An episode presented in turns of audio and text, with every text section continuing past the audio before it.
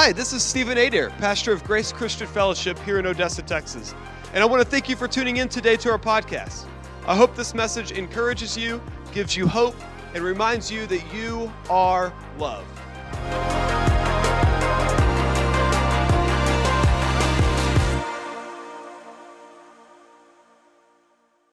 Today, Stephen, you know, last time I preached uh, a month ago, I preached on Job, and Stephen had approached me and said, Hey, I'm going to be out of town for the Casas por Cristo trip, and I would like you to preach.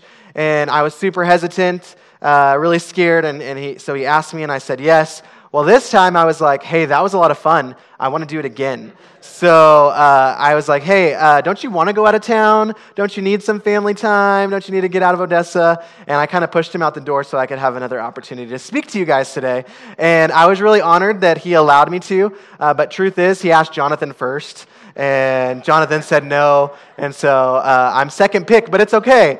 Uh, and I'm excited for the message that God has given me to, to speak with you guys today. Um, if you uh, you know, miss something or if I talk too fast, because I, I tend to do that, you can always catch us back on our podcast later on in the week and uh, catch up there. So also, if you like what I say and what God uses to speak through me, share that on Facebook, share that on podcasts. We know that our ministry here at Grace can go further than Odessa, and so we like to do as much as we can with uh, pushing our messages and pushing um, our ministries outside of these walls. So, uh, when I talked to Stephen about preaching, I said, uh, you know, do I need to speak on the book of Nehemiah? Because that's the series that we're currently in.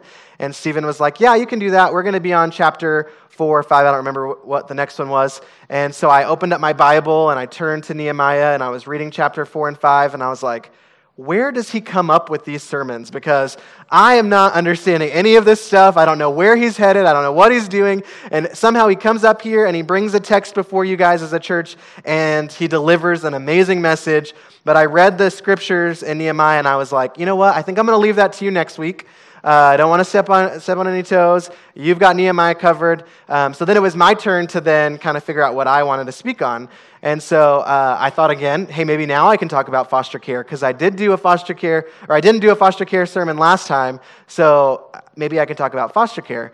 And of course, I thought how many people would be like, okay, dude, stop talking about foster care. So I decided not to do that, and I was thinking through what I wanted to do, and it's really hard. I don't know if any of you have ever written a sermon before, but it's really hard to write a standalone sermon, a sermon that doesn't have a, a series to go with it. Because, you know, if you, if you think about it, you can preach for days on topics um, like the book of Nehemiah, um, but it's really hard to just narrow down on one topic. And so finally, I was talking with my wife, Julie, and she said, I was like, I don't know what I'm going to do. It's Monday. I've got less than a week till Sunday. What am I going to preach on? And Julie was like, You should preach on Abraham and Isaac because you had a long time ago talked about this one scripture in, in that section of scripture in Genesis 22 that stood out to you. I think that you should uh, preach on that. And so I was like, That's a good idea. So, lesson number one listen to your wives because sometimes they have really good ideas. And so I picked the topic of Abraham and Isaac, um, but I really wanted to focus on the covenant aspect of Abraham and Isaac. So we're going to be in Genesis, Genesis chapter uh, 21 and 22 if you want to turn there. We'll have some scriptures up on the screen uh, that we'll go through in a little bit. But I wanted to focus on uh, the word covenant. And I think a lot of times in churches, we take words like covenant and we throw them out without people really understanding what a covenant is. You know, we, we, we say churchy words and uh, it becomes difficult to. I wouldn't be able to go further if I didn't explain what a covenant was for those of us in the room that maybe don't know what a covenant is. So, a covenant is an agreement between God and his people. In the Bible, we see five major covenants throughout Scripture. Uh, the first is the Noahic covenant, uh, the promise to never flood the earth again. We see that through the rainbow. The second is the Abrahamic covenant, which we're going to go over today. Uh, and the third is the Mosaic covenant, uh, which is known as the Old Covenant. Uh, the fourth is the Davidic covenant that God gives to David, uh, basically telling him that through him a king will be born. And then the last is the new covenant, which is the new relationship that we're able to have through Jesus Christ. And so these covenants were all given by God to his people and received by his people. The one thing that I want to start off by saying is covenants are not flimsy promises. A covenant is much stronger than that. Um, and some of these covenants that God gave us weren't even conditional, like, you have to do this, and then I will give you this. How many times do we throw out promises that we can't keep? Um, or, or are just flimsy. We just throw them out there like, I promise to do this or I promise to, to do that. As a father, I've learned that you, the one person that you can never give a promise to without you know, expecting to keep it as your child. How many of you have promised your child that if, you know, after school you're going to go out and get ice cream? And like all day long they're talking about ice cream. They go to school, the second they get in the car, all they want to tell you is, You said we're going to go get ice cream. And really you meant you were going to get ice cream like after dinner, but they, from the moment they get into the car to the moment you take them to get ice cream, they're talking to you about it. So what I've really learned is don't make promises that you can't keep to your children.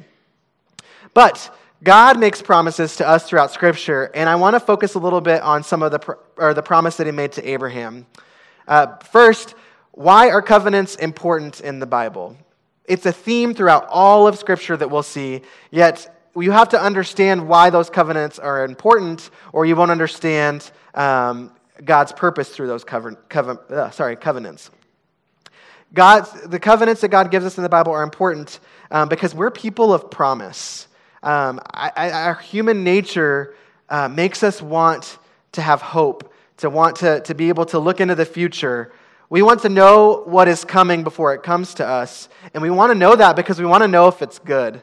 And so I think a lot of times we, we, we want promises because promises typically come with, with uh, hope. We can look into the future and see that good things are coming.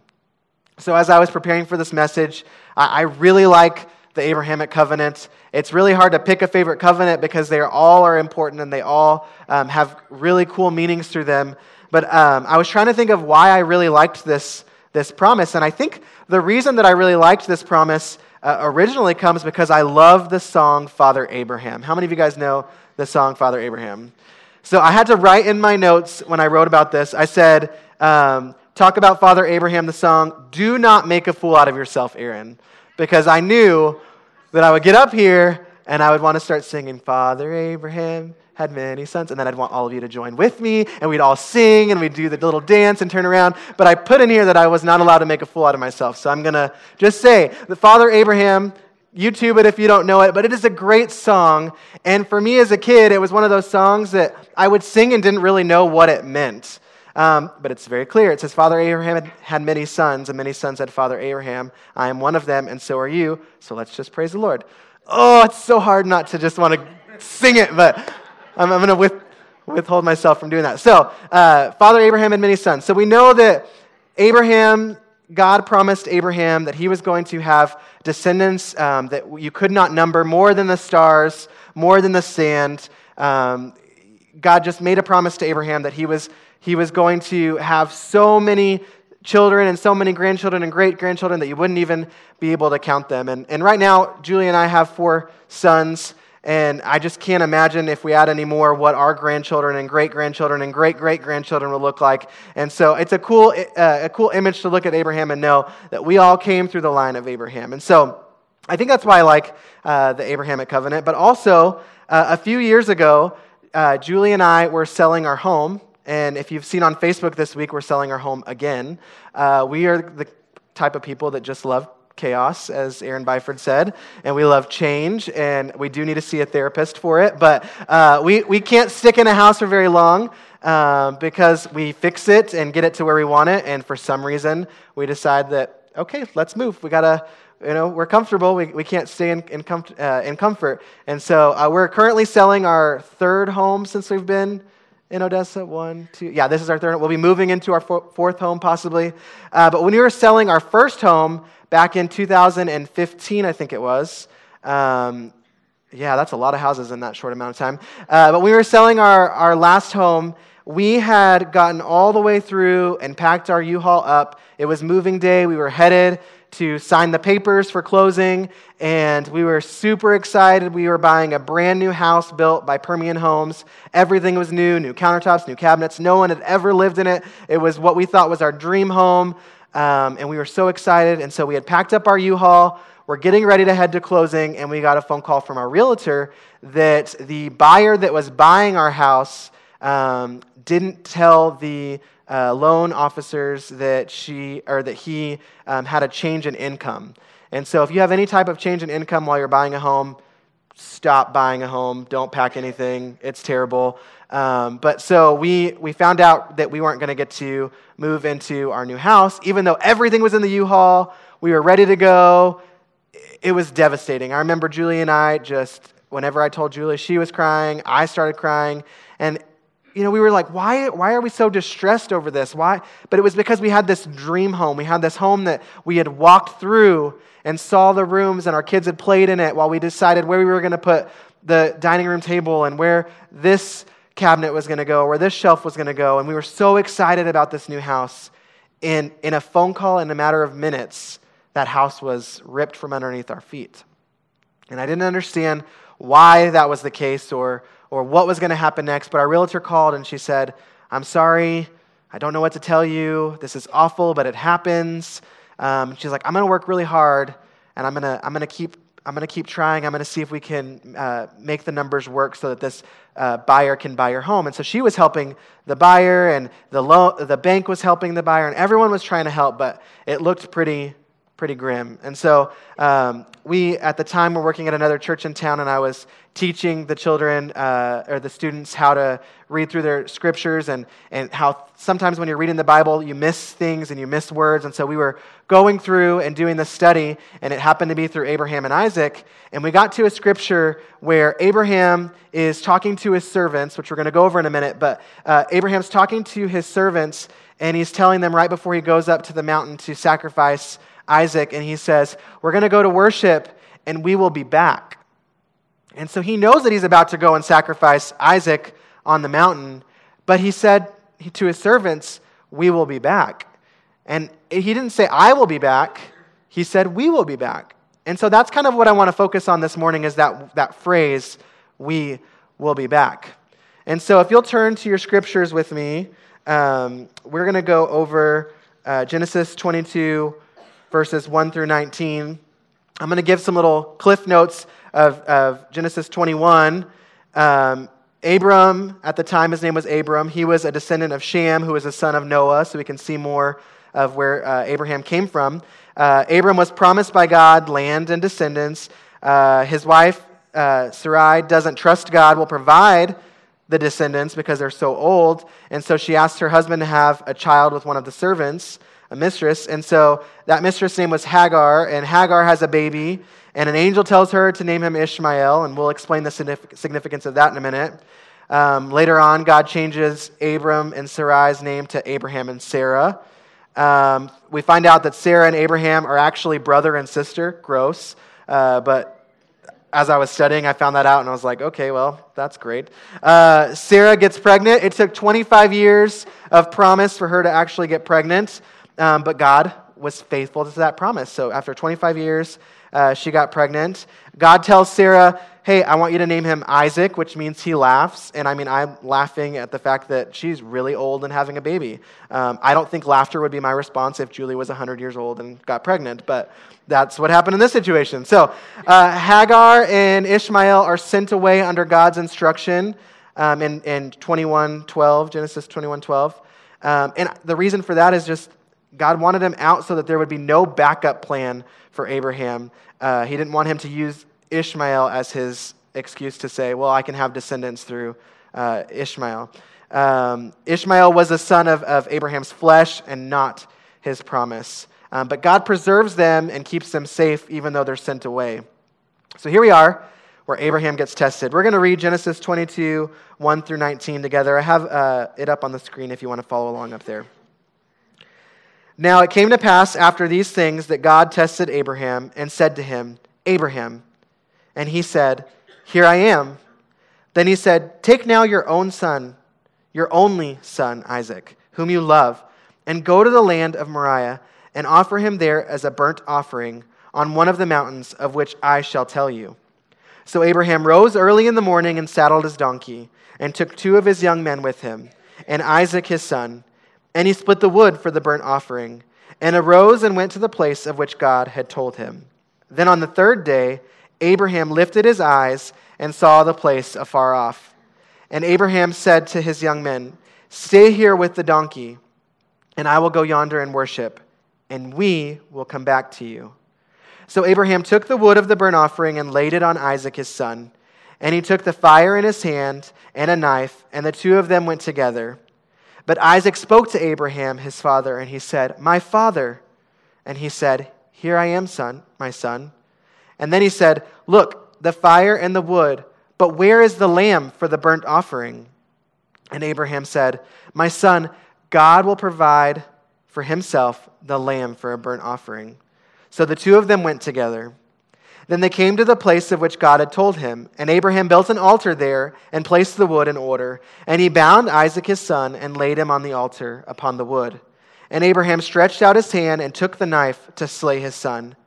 But the angel of the Lord called to him from heaven and said, Abraham, Abraham. So he said, Here I am. And he said, Do not lay your hand on the lad or do anything to him, for now I know that you fear God, since you have not withheld your son, your only son, from me. Then Abraham lifted his eyes and looked, and there behind him was a ram caught in the thicket by its horns. So Abraham went and took the ram and offered it up for a burnt offering instead of his son. And Abraham called the name of this place, The Lord will provide. As it is said to this day, in the mount of the Lord it shall be provided. Then the angel of the Lord called to Abraham a second time out of heaven and said, By myself I have sworn, says the Lord, because you have done this thing and have not withheld your son, your only son. Blessing I will bless you, and multiplying I will multiply your descendants as the stars of the heaven and as the sand which is on the seashore. And your descendants shall possess the gates of their enemies. In your seed, all the nations of the earth shall be blessed. Blessed, because you have obeyed my voice. So Abraham returned to his young men, and they rose and went together to Beersheba, and Abraham dwelt at Beersheba. So we learn here that God tested Abraham. Kind of sounds a little bit like my last sermon, uh, where we talked about how Job was tested. But this test wasn't really a test to produce faith, Rather, it was a test meant to reveal faith. God had been building up Abraham piece by piece, year by year, into a man of great faith. This test here that we're reading in Genesis 22 would reveal some of the faith that God had recently built in him. I love the imagery here because I love to, I love to think about God as a builder. He's, he's building bigger things inside each and every one of us. Every single trial, every single heartache, every promotion, every cell of your home, every detail, brick upon brick, God is building us and preparing us for something bigger, for something more, but also preparing us for the revealing of our faith to the world.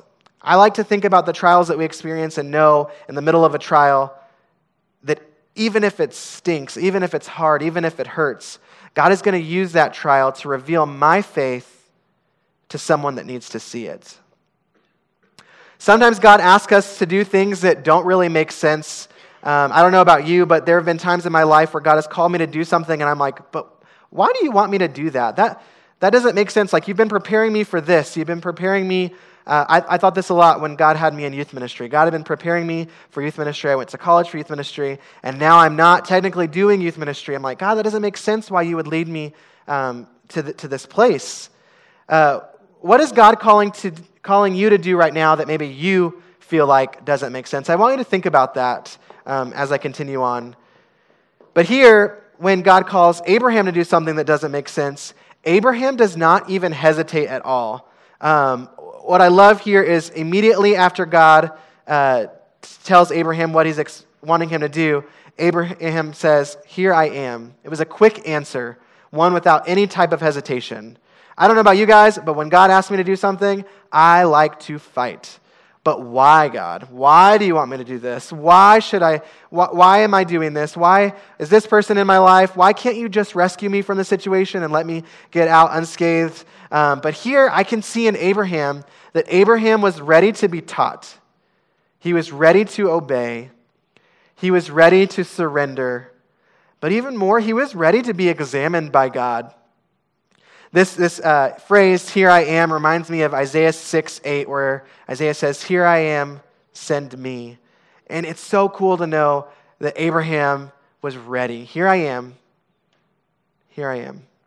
So God responds to him and says, Go and take your only son, whom you love. So I picture Abraham like, God saying, like, Abraham and Abraham being like, Here I am. And God saying, Go and take your only son, son whom you love. And Abraham being like, Here I'm not. like, kind of like, uh, I don't know what you're asking now, so maybe I'm not readily available. But, but God says, Take your only son. And as I was, you know, studying the scriptures, I was like, okay, but it's not his only son. He has another son through Hagar, Ishmael. So Isaac isn't his only son. But as I studied more, uh, God meant your, your, the promised son, the son that I promised to you. Take your only son, whom you love. And as I was reading that part too, I thought to myself, like, whom you love, like, take your son, whom you love. And I'm like, is this God mocking him? Like, oh, who you adore this child that I finally gave you. Um, take him who you love, your only son. But really, as I studied it even more, I realized that God was just telling Abraham, I want you to know that I know what I'm asking you to do. So he's being very specific in what he's saying. Another cool thing that I learned through studying the scripture is um, when he says, Whom you love, this is the first time in scripture that we see the word love. And, you know, love is a word that's used so many times throughout Scripture, but this is the first time it's mentioned in the Bible. It wasn't mentioned in Adam and Eve, which I think is weird. It wasn't talking, you know, loving your, uh, Adam was given a helper, and it wasn't said that they loved each other. But here we are, the first time the Bible is mentioning it, and it's dealing with Abraham and Isaac. But it's also dealing with the story of a father who's sacrificing his son. So the first time we get to hear the word love, we are given that example. Every phrase of God's command to Abraham from this point forward is like a knife. Take now your son, your only son, whom you love, offer him there as a burnt offering. So, I don't know how much you guys know about Abraham, but he basically was like a sojourner in the land of Canaan. And many of the priests of those that lived in, in Canaan, uh, the Canaanite, they, they worshiped Canaanite gods. And human sacrifice to those that lived in Canaan was very common. But not, not Abraham's God. Abraham knew that his God would not ask him to sacrifice his son because God had never asked for human sacrifices at this point. It was always a lamb um, it was never a human. And so Abraham knew that his God was different. So I'm, I'm guessing, though, at this point, Abraham's probably like, okay, God, I know you've never asked someone to sacrifice a human before. So what are you doing? What are you up to that this is what you're asking me to do with my son? How would we react today if God asked us to take our child and sacrifice them? I know for me, I've seen a lot of news stories on television uh, where people do crazy things for the Lord and they say that it was for, that God told them to do it. Um, as I was reaching for this, researching for this sermon, uh, I, I saw a case in 1993 of a guy named Andrew Tate. He was sentenced 60 years for shooting his two year old daughter. He claimed that he was acting out the biblical story of Abraham and Isaac. He thought that God would do a miracle to win his brother to Christ if he shot his, uh, his two year old um, daughter. And then he paraded down the neighborhood naked. And it's just a terrible story that we read, but it's very common for us to see people say, God told me to do this. And one thing that I want to make clear is God does not ask us to sacrifice humans. The only sacrifice, the only time we've ever seen it in Scripture outside of Jesus' sacrifice was the sacrifice of Isaac. Because all of this, though, was even more confusing for Abraham because this situation was very contradicting to the promise that God had given him. God had promised to make, his nation, make Abraham's nations great through his son Isaac, but how could he do that if he sacrificed Isaac? So, just to understand that at this time, Abraham is super confused. Genesis 21 12, God had already promised that in Isaac your seed shall be called. But why would God call Abraham to kill the promise if that promise had not yet been fulfilled. Abraham at this point had something that he, that he had to do. He had to know the difference between trusting the promise and trusting the promiser. And it's something that we, as, as Christians today, have to do when God is promising us things. We have to decipher between are we going to trust the promise that God has for us, or are we going to trust Him who has given us that promise? God tells Abraham to go to Moriah on one of the mountains which he tells him. God's giving him a very specific place to go. He's directing every single detail. I don't know about you guys, but it's really hard for me to trust God if I don't know the details. How many of you are detail people? Like if God's giving you vision you want to know what's ne- what's step one, what's step two, what's step three. You want to have it all planned out. You want to have your 401k. You want to make sure that you know you're, you're ready to go to retire. All these things you you you want to know the details. And here, God is giving Abraham all of the details. He's not telling him the why, but he's telling him the how. So he sets up a place for him. He says, I want you to go to Mount Moriah. And he tells him, this is how, like, this is where you're going to go, and this is what you're going to do. Um, so Abraham gets up early the next day. I don't know about you guys too, but for me, if I have something big that's coming up the next day, I do not sleep. If I know that I have a meeting with my kid's teacher at school and it's not even that big of a deal, all night long I'm thinking about, okay, when I walk in, she's going to say this, I'm going to say this, she's probably going to say this, and so I'm probably going to say that. And then Julie's going to be quiet the whole time because she just lets me do all the talking. So I've got this plan laid out of what I want to do, but it keeps me up all night. And so here we know Abraham got up early the next morning. And at first, when I read that, I thought it's because he knew that he had a long journey ahead of him. But I realized, even getting ready to preach this morning, I could not sleep. So I got up early. So Abraham gets up early the next morning, no hesitating, and he's, he's ready to go. So he prepares everything that he needs. Um, the one thing that I like about this too is, is that he didn't hesitate, he didn't debate, he didn't fight God, he didn't say, but why God? He didn't seek wisdom from others. He didn't say, okay, God, I see what you're telling me. Let me go ask my friend what they think about it. Let me go ask my mentor what they think about it. Let me go and talk to my wife and see what she says. Could you imagine what would have happened if Abraham had told Sarah? Or maybe he did, but, but it doesn't tell us that he did. And so uh, if he would have went and told Sarah, like, hey, this kid that we waited for, you're really old. I'm going to, you know, we have this promise. I'm going to go ahead and kill him. God's asking me to sacrifice him. You know, he probably would have gotten stopped along the way. So he didn't seek counsel. He knew that he was hearing directly from God, and so he trusted God and did not hesitate. And one thing that I learned from this is I just love his ability, Abraham's ability to just trust God. And I think what this scripture is trying to tell us is that, that God is God, so just go for it. Go for what God is telling you He has for you. Go and do what God is calling you to do because He is God. And even if it's something that's uncomfortable, even if it's something you don't want to do, we need to go for it because there will be good in it. So God prepared him for it. Um, God prepared Abraham for this journey. And one thing that I liked was, you know, we talk about God building Abraham for this, this faith. One of the situations specifically that God uses to prepare Abraham to sacrifice his son was he had already, in, uh, figuratively speaking, sacrificed and, and, and pushed out Ishmael when he sent Ishmael out with Hagar. He sent them away. So he had already lost a son before. So, this concept for him, God had already built him up to be able to sacrifice Isaac because he had already had him send off Ishmael. So it says next that Abraham saddled up his donkey, he split the wood. It doesn't say that he had his servants saddle up his donkey. It doesn't say that he had his servants split the wood. He did it. Even though he was old, he did the work that he knew that he was supposed to do because God was calling him to do it, and God told him exactly what to do. He didn't have any excuses. I'm sure he was nervous, but he didn't put it on anybody else but himself to follow through with the plan that God had laid out for him. He went to the place that God told him. He trusted and was obedient. And yet, sometimes I feel like us as Christians today, we don't want to be obedient we still want to do our own thing. We still want to do what we think is best. We know the promise that God has for us, but we want to get there the way we want to get there.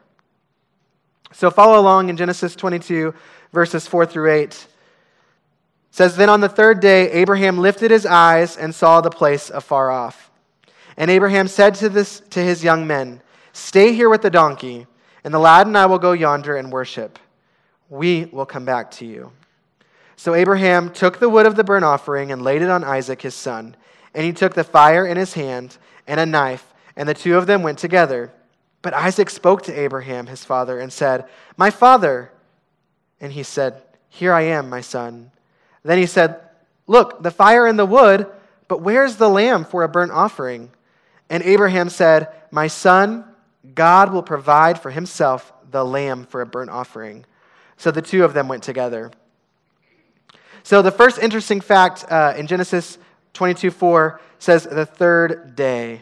We see throughout Scripture lots of references to the number three, and we'll cover that a little bit more in a second. But um, an interesting fact that I learned when I was studying was Mount Moriah. If you go to Second Chronicles 3 1, it says, Then Solomon began to build the temple of the Lord in Jerusalem on Mount Moriah. So I had never known this before, but Mount Moriah, where Abraham was going to sacrifice Isaac, is where the temple of the Lord was built in Jerusalem. And I think that's a really cool, and it's going to be important in a little bit. So, um, three days it took to get there. Abraham had a long three days. That in itself made the test even harder. Sometimes I just want to like get it over with. If I know something's about to happen, I just want to hurry up and get it over with. And here he had three long days to go over this. And so scripture says that Abraham said to his servants, We will go and worship, and we will come back to you. Why the word we? This didn't mean that he knew it was a test. When I first read this, I thought he was just confident, like, oh, God's just testing me. Sometimes when we go through trials and things like that, we're like, this is just a test. We're just being tested. The Lord is testing us.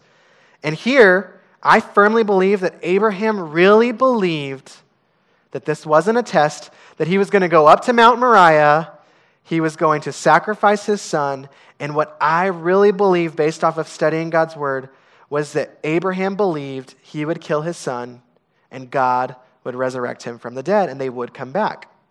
Because he knew the promise that was coming was going to be through Isaac. So he trusted that no matter what, God was going to resurrect Isaac from the dead and he would bring him back down the mountain. And that's even more interesting because at this point in, in the story of Abraham and Isaac, there's no other story in the Bible that we read thus far that talks about resurrection from the grave. Uh, we see it later on with Lazarus, and, and, and so we know that it does happen later on in the Bible. But at this point, Abraham is stepping out in faith in something that he's never seen before. He's trusting, a, trusting a, something to happen that hasn't happened before. Abraham was so full of faith but it was because he was clinging to the covenant, clinging to the promise that God had already told him. And he knew that that promise was going to be good. He knew that it meant that his, that his descendants would be huge. And so God knew that he could say, or Abraham knew that he could say to his servants, We will be back.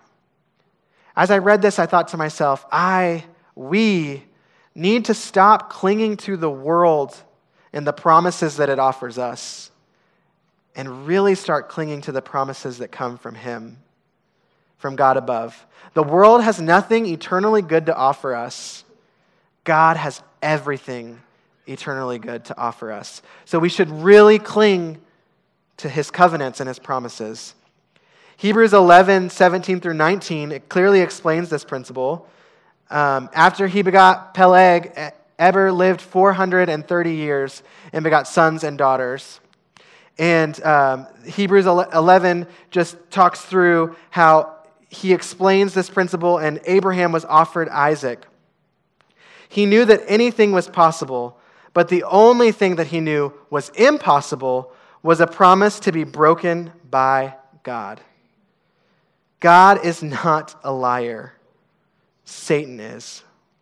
The world is, but God is not.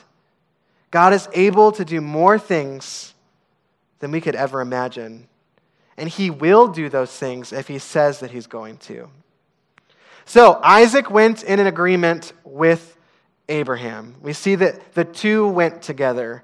It doesn't say that, Ab- that Isaac put up a fight. He asks questions, but Isaac doesn't put up a fight. Another thing that I learned while I was studying was I've always pictured, and even up on the screen, it looks like a little boy and an old man. I, I always pictured Isaac to be young. And as I studied scripture and we look at the age of which Isaac would have been weaned from Sarah, and we look at the age that Ishmael would have been and the age difference between the two boys, we know that Isaac was not a little boy. Um, you can study in the scriptures and find out that a lot of, of theologians, a lot of commentaries state that they really believe that Isaac was actually about 25 to 35 years old. And a lot of people land on the number 33, which would have been the same age that Jesus was when he died on the cross. And so if you take this image here and make him a man and an old man, there is no way Abraham tied up a 33 year old guy by himself that was not willing. So we know that Isaac went in agreement with Abraham. He also was trusting his father. So Isaac, as he's walking up the mountain, says, Okay, so I see the fire, see the wood. Where's the lamb? And Isaac, or Abraham tells him, My son, God will provide for himself the lamb for a burnt offering. The question has been asked by many. It's been asked by Isaac, Moses asked, David asked, Isaiah asked, and even John the Baptist declared in John 129 he says, "Behold the lamb of God who takes away the sin of the world."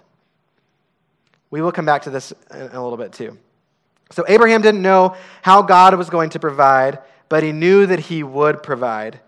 He trusted God's ability and his reliability.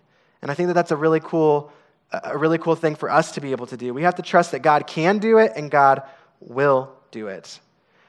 So in Genesis 22 10 through 14, it says, And Abraham stretched out his hand and took the knife to slay his son.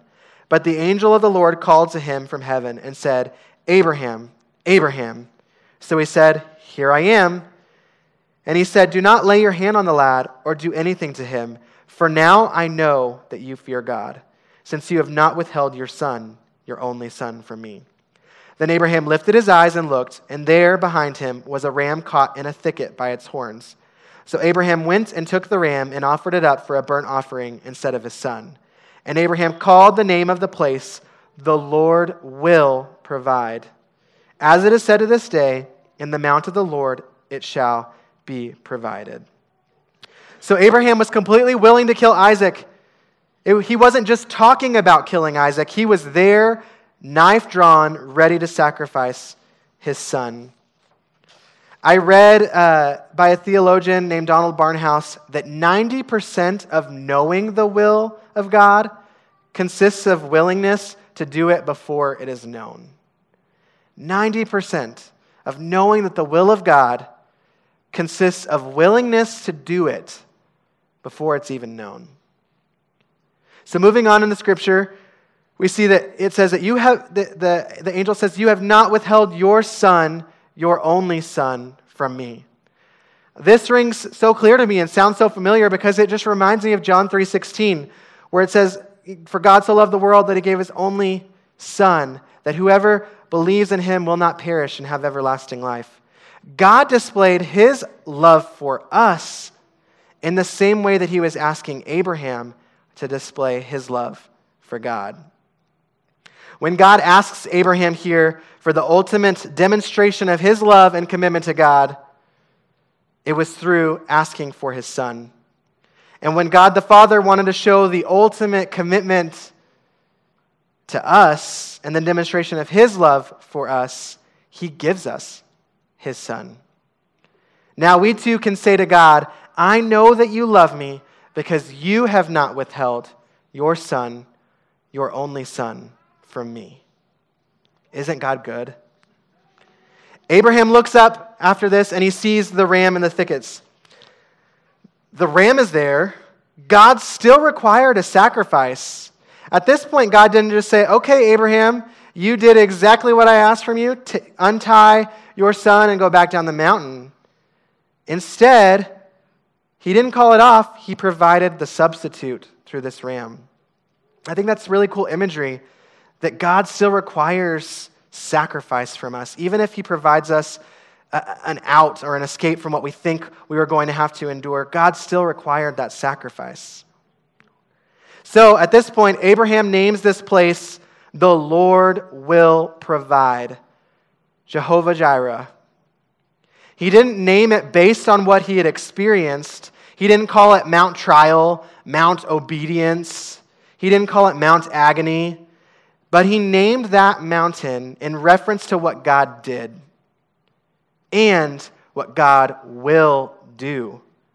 In my opinion, he also named that mountain knowing that on that exact mountain, God would provide the ultimate sacrifice on that hill in Jerusalem one day to prove to us his love for us and to save us all. So, this whole time that I've gone through this book, and as I'm going through it, I kept, as I was studying it, I kept telling Julie, oh my gosh, I didn't know this. Oh my gosh, I didn't know that. And it's because I really believe that Isaac's life was a foreshadow of Jesus in the Old Testament.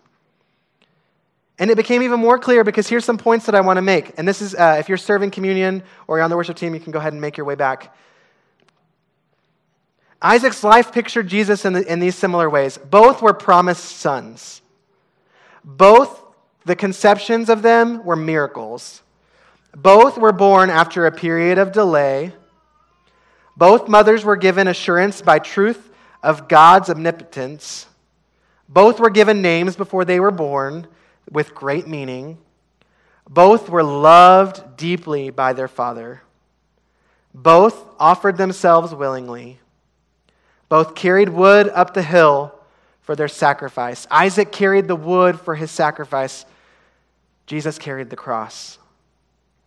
Both were on the same, the sacrifices were going to be on the same hill. And both were delivered from death on the third day. We have a remarkable picture here of the work of Jesus dying on the cross thousands of years before it even happened. This is why we too today can cling to the covenants, to the promises of God. Because this, all of this, this was not coincidence. This promise to bless Abraham and his land with descendants was a very real promise. And one day, Jesus will return from heaven and fulfill that new covenant even more. We can have confidence in his covenants. Abraham knew that Isaac was going to, him and Isaac both were going to come back. He said, We will be back. He knew that both of them were going to return from Mount Moriah. Just like Jesus knew that he would raise from the dead on the third day. We too can have confidence that he will be back again from heaven to take us home. Will you trust that promise? Will you trust that he will come back? Are you living your life in a way that tells the world, I believe that Jesus is coming back? I think today, as we take communion and we have an opportunity to remember the sacrifice that Jesus made on the cross, as we take some time to reflect on that, we can also reflect on Abraham's willingness to go to that mountain and sacrifice his son. We have these promises that God has laid before us a promise that God is going to work all things out for the good of those that love him. A promise to return back from heaven one day. He's given us these covenants, He's given us these promises that we can cling to. Yet we're clinging to so many other things. We're clinging, youth, you cling to the promise that one day you're going to get married and one day you're going to have kids. And we as adults cling to promises that one day we're going to move up in our jobs, one day we're going to have a nicer house, one day we're going to be debt free. One day. one day, all of this stuff that God promised us will be here. So we, we've clung to those things, and yet you cannot cling to the promises of the world and still cling to the covenant that God has for you. So I ask that today, with open hands and open hearts, as we take communion and we worship the Lord, we remember the true covenant. We remember the promise that Jesus would die for us, he would raise again, rise from the dead, and would return for us when God is ready. Are you ready to cling to that covenant this morning? Would you bow your heads and hearts with me as we pray? Father God, oftentimes our hands are held tight, grasping to the things that we've worked hard for, holding tight to the promises that the world gives us, whether that be fame, fortune, or family, even, God. God, I know that to peel apart our fingers and to have our hands held out, open wide, to receive your covenant, God, we can't keep those fists closed. We have to open them and trust that if you're leading us up a mountain, calling us to sacrifice something that we love, it's okay. You've already sacrificed your only son whom you love. What are you calling us to sacrifice today to receive the covenant that you made years ago and the promise that we have to be reunited with you again in heaven? God, my prayer this morning is that if there's someone in this room, someone in this church that is yet to accept that covenant, that they would do that this morning. God, as we prepare for this time of communion, I ask that you remind each of us of the individual promises that you've made us, but even more of the promise you have made your church. God, we love you and we thank you for your son. We thank you for the imagery of Isaac and the foreshadowing that it taught those that were reading the Old Testament to those that read it today. And we know that you are good and that you are God. It's in your name that we pray these things. Amen. Thank you so much for joining us on the podcast today. We would love for you to connect with us weekly, so please be sure to subscribe to this channel. We would also ask that if you have been encouraged by this ministry, would you consider partnering with us financially? Your support helps us continue our mission of helping people move from where they are to where God is calling them to be. You can find all the ways to give at graceodessa.com/give. Thank you.